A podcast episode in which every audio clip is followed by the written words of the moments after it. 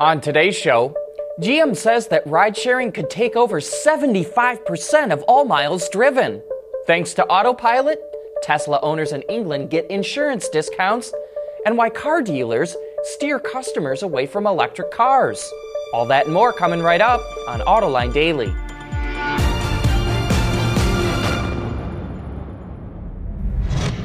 This is Autoline Daily, the show dedicated to enthusiasts of the automotive industry. Well, it looks like Acura is going to trade off one model for another. Auto Forecast Solutions reports that the plans for building the Acura ILX in Marysville, Ohio, were canceled. Marysville will stop building the four door sedan, and it will be replaced with an Acura battery electric that goes into production in April of 2021. Have you heard of gliders that are used in the heavy trucking industry? Gliders are rebuilt trucks with refurbished bodies but don't have a powertrain. Then buyers can install rebuilt older engines. And back in 2015, the EPA mandated that gliders must meet current emission requirements, but under the Trump administration, the agency wants to repeal that rule.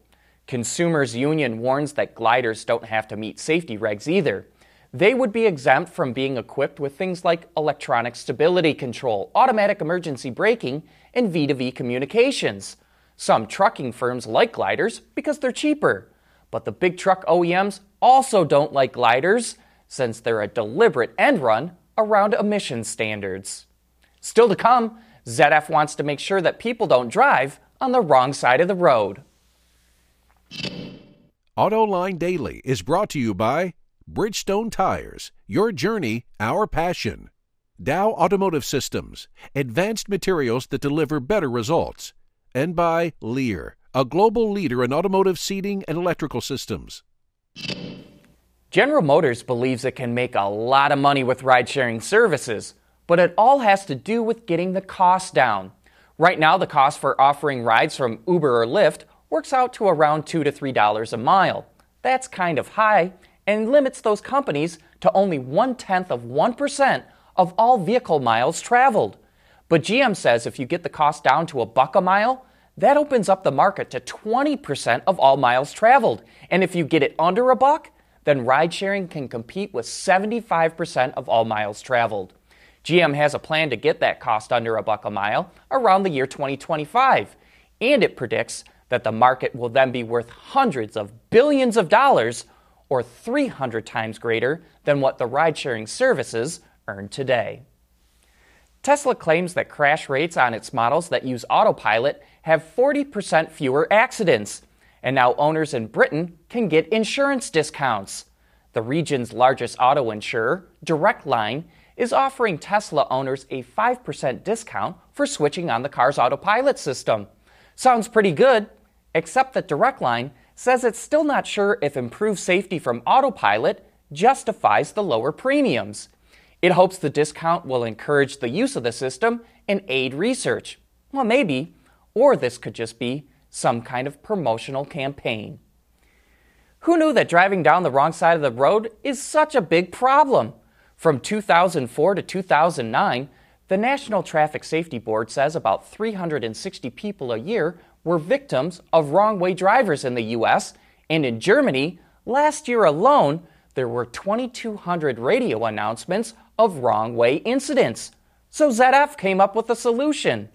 The wrong way inhibit system warns drivers with an acoustic signal, seatbelt vibration, and an optical signal on the dashboard.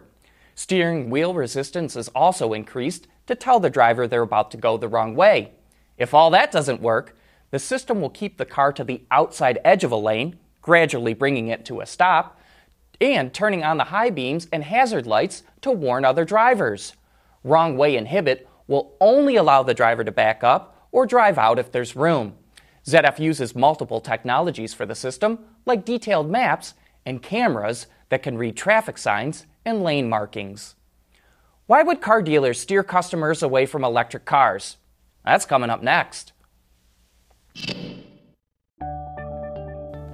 Lear Connexus is the new application suite in vehicle connectivity designed to deliver over the air software updates and more from Lear Corporation's e systems, leaders in power and data management.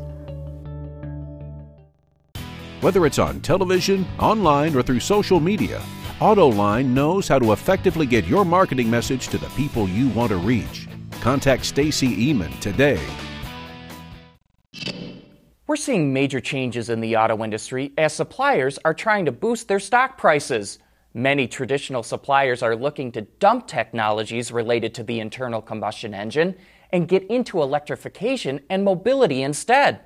Bosch, the largest automotive supplier in the world, sold off its business for starters and turbochargers to Chinese companies. Delphi is spinning off its autonomous technology into a new company called Aptiv, and now Autoliv, the Swedish supplier of airbags and safety equipment, is spinning off its electronics business into a new company, but hasn't chosen a new name yet. While Wall Street will applaud the move, there's a sense in some parts of the industry that this is just a bunch of financial engineering aimed at short term financial gains that will not help these companies in the long run. Electric cars get outsized media coverage, but so far this year, they only account for 0.18% of the American market. But maybe that's because EVs face an uphill battle at dealerships. A study from the research firm Ipsos RDA shows that dealers steer customers away from EVs and toward mainstream models because that's what they're comfortable selling. The study also found some dealers have limited or no EV inventory, and the ones that do seldomly offer test drives. There's even a lack of marketing materials displayed or made available, a lack of designated salespeople, and the sales process can be inconsistent from one dealer to another. While many consumers have not likely hit that tipping point for switching to an EV, dealers could still do a better job selling them. Hey, don't forget to join us this Thursday for Autoline After Hours. Our guest is Simon Sproule, the Chief Marketing Officer for Aston Martin. Join John and Gary for some of the best insights on what's happening in the global automotive industry. That brings us to the end of today's show. Thanks for watching. Please join us again tomorrow.